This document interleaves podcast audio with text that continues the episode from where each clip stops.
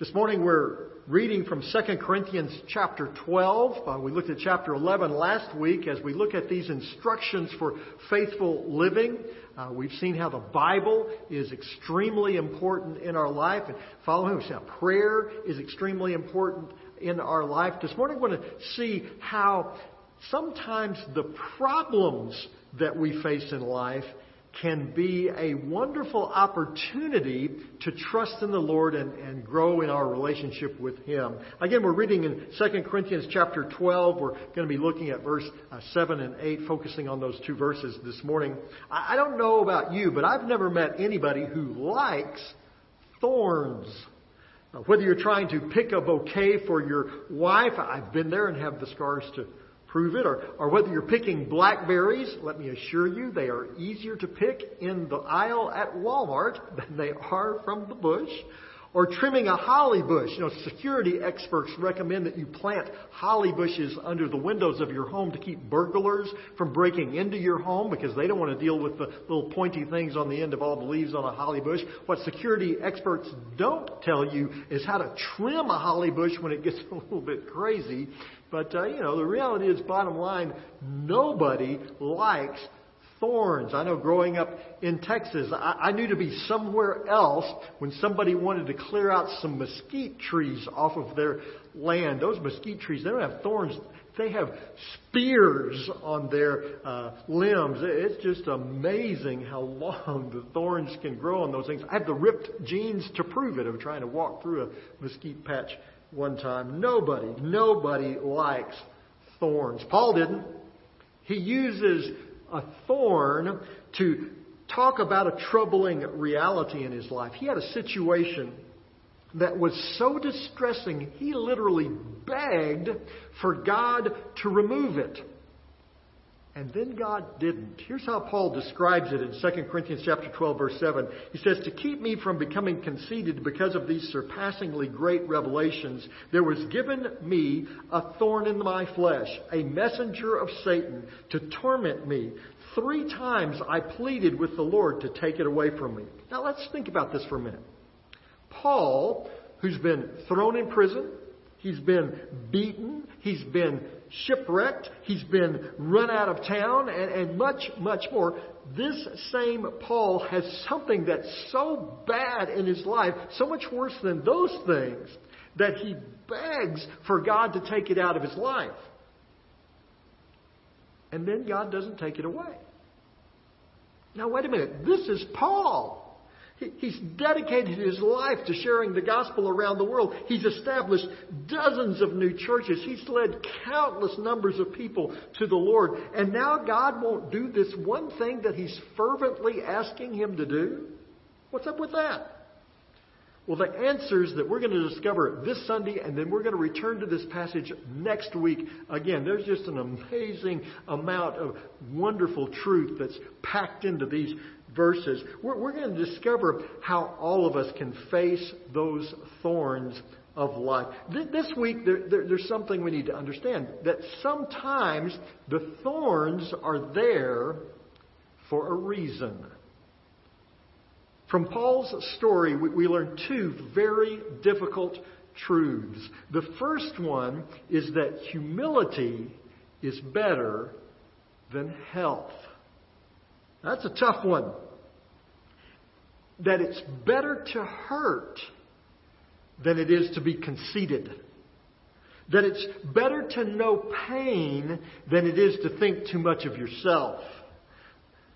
There's a, a, a lot to understand here and there's a lot of opportunities to misunderstand. So, so let's get down to the specifics. In the conclusions of, of 2 Corinthians chapter 11, where we looked last week, Paul has been addressing some people who have been attacking his ministry. And so he describes those things about which he could boast. He talks about being a descendant of Abraham, about being a servant of Christ who had, had suffered significantly. If anyone had sacrificed for the kingdom of God, it certainly was Paul. And then he goes one step further. In the first verses of chapter 12, he describes a, an amazing, a, a, literally miraculous experience. It, it's so incredible that Paul uses the third person to talk about it. he describes how he'd been given a vision of heaven. 2 Corinthians 12:2 says, "I know a man in Christ who 14 years ago was caught up to the third heaven.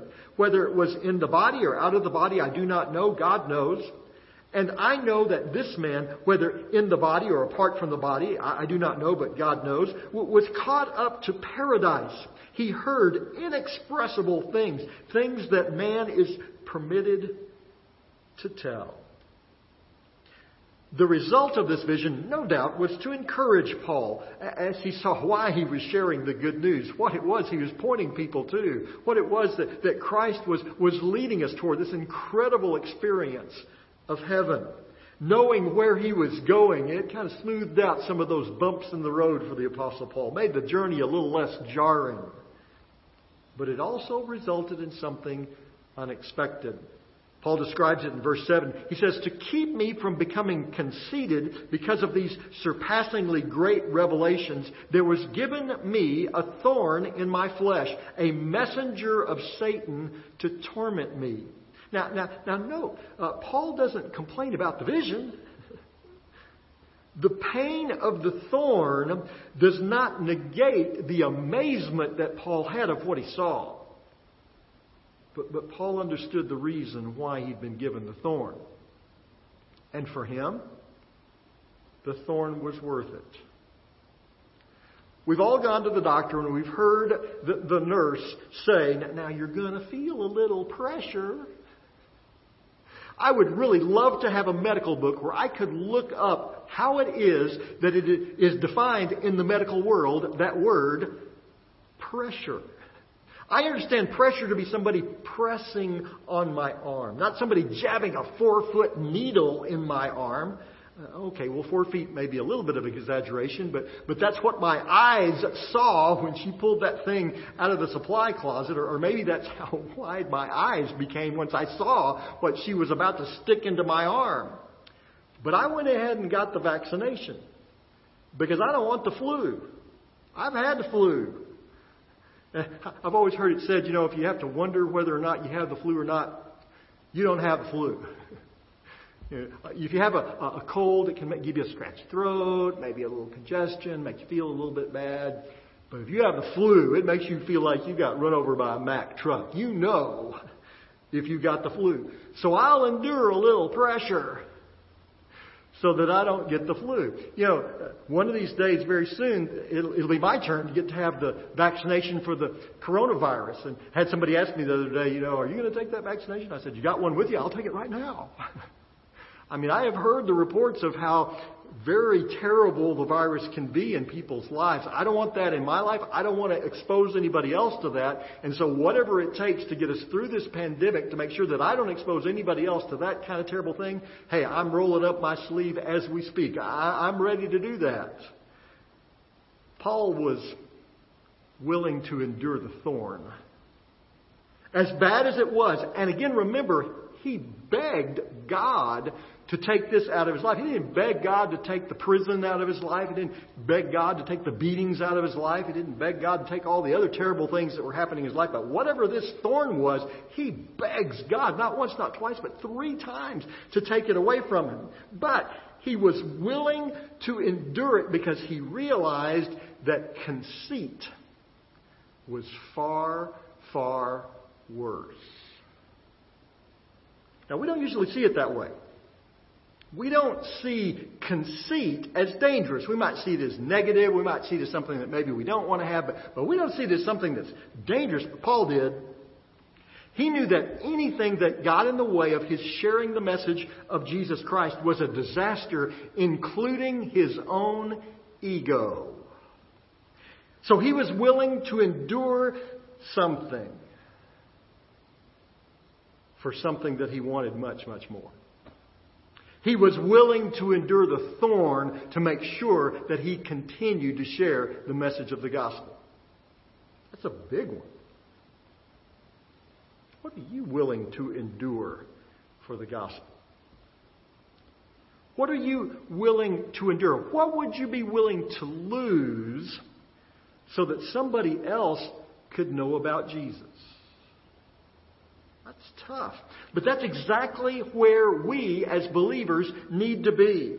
Where we see that sharing the gospel message of Jesus Christ is more important than our own comfort.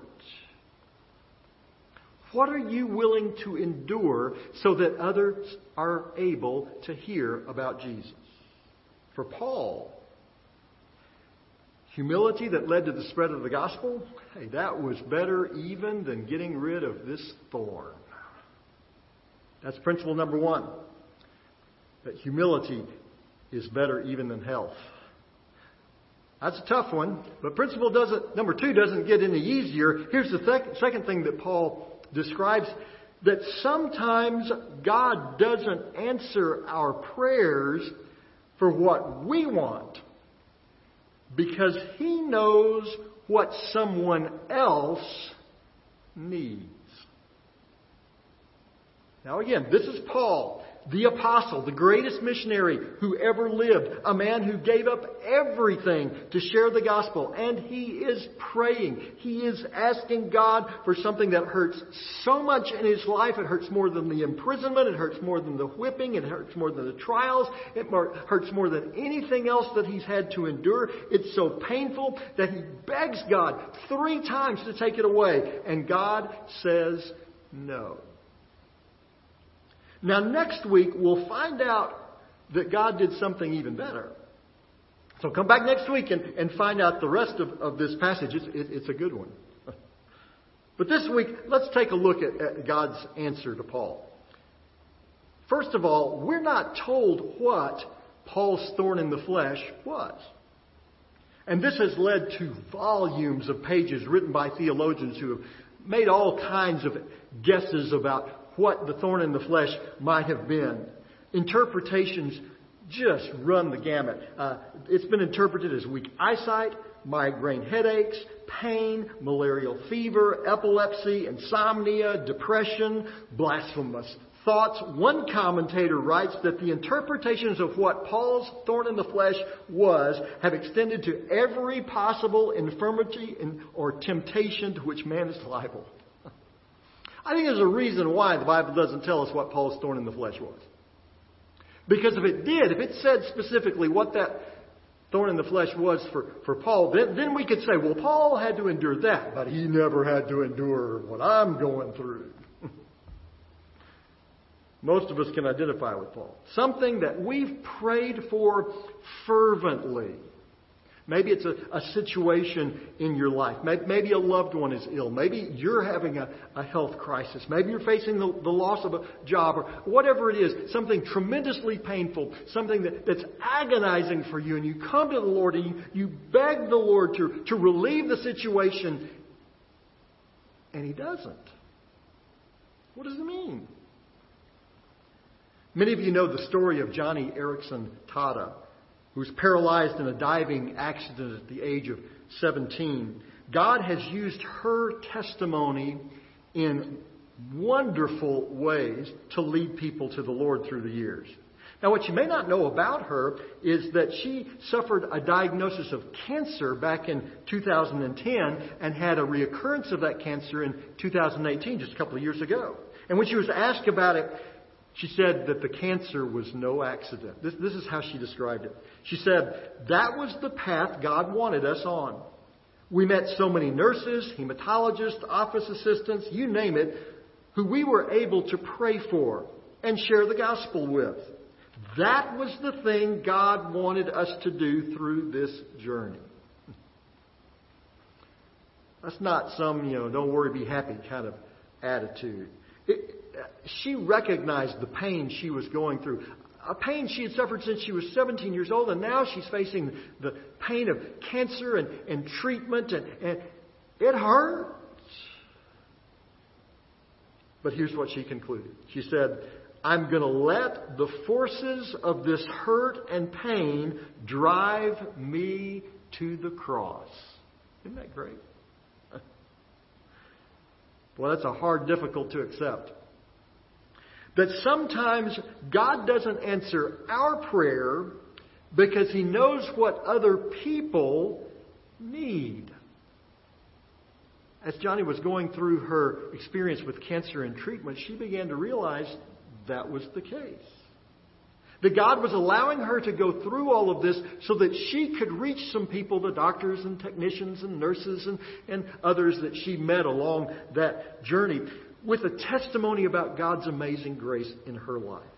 And that testimony that, that she has given for decades now, it has brought countless people to a saving relationship with Jesus Christ. People who never would have listened were it not coming from a voice of someone sitting in a wheelchair.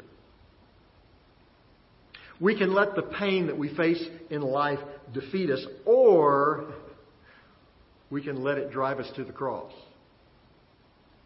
We can use the testimony of God's sustaining grace to encourage others to look to Him. Now, next week, we're going to see what Paul learned. It's a lesson we all need to know. But this week, consider the pain that you have in your life, those unanswered prayers, and let it drive you to the cross. Ask the question how could God use this experience in my life to point someone else to Him? Heavenly Father, sometimes you allow us to experience some very difficult things in life, but you do that for a reason. You allow us to go through that journey because there are other people that need to know you. And as we experience your sustaining grace in the midst of our difficulties, we are allowed the opportunity to point other people to you. God, help us see that. Help us to see that humility is better than conceit. Help us to see that sometimes you allow us to experience difficulty and trauma in our life because someone else needs you. God, these are difficult lessons that are pointed out in this passage, but help us to see they are lessons worth learning. Because you are doing something amazing. Help us, Heavenly Father, we pray in Jesus' name. Amen. I don't know where you are in your life this morning, but, but, but maybe there's a journey that you're on. Maybe you're facing some, some tremendous issue in your life, or, or, or, maybe there's some question that has brought you the point that, that you're wondering, hey, could God really love me? Well, we want to help you this morning to understand the extraordinary, miraculous, wonderful truth. Whatever it is that you're going through has brought you to this point so that you could find out just how much God loves you. And we want to share that with you. Here, here online, we have some opportunities for you to do that. There's a, an online form at nationalheights.org backslash hello. That uh, link is also on our Facebook page and then on our web page if you're watching us there. You just go to that link. There's a, a, it's a welcome form there. If you'll give us some contact information, some way that we can contact you, and then indicate, hey, I, I really need to know about this Jesus.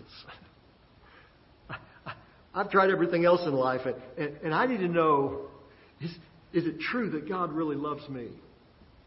We'll be in touch with you to share with you how God loves you so much He sent His Son to die on the cross for you. And then to rise again in three days so that you could know beyond a shadow of a doubt how much He loves you. How He can transform your life, how He forgives you, how He cleanses you, how He can give you everlasting life if simply by faith you'll trust Him. We want to share that with you. You just give us that contact information. Again, at nationalheights.org backslash hello. Maybe there's some other way that God's leading in your heart today. Maybe you're looking for a church home. We'd be glad to share with you how you can be a part of what God's doing here at National Heights and how you can be a part of it. Maybe there's another way that God's leading you. Maybe you have a prayer request, something you'd like us to be praying with you about. Uh, there at the very bottom of that form, there's a text box where you can type in a prayer request and send it our way. We would be glad to pray with you in some area of your life, whatever it might be, in whatever way God is leading you this morning. You listen. Responding to His call as we continue to worship Him.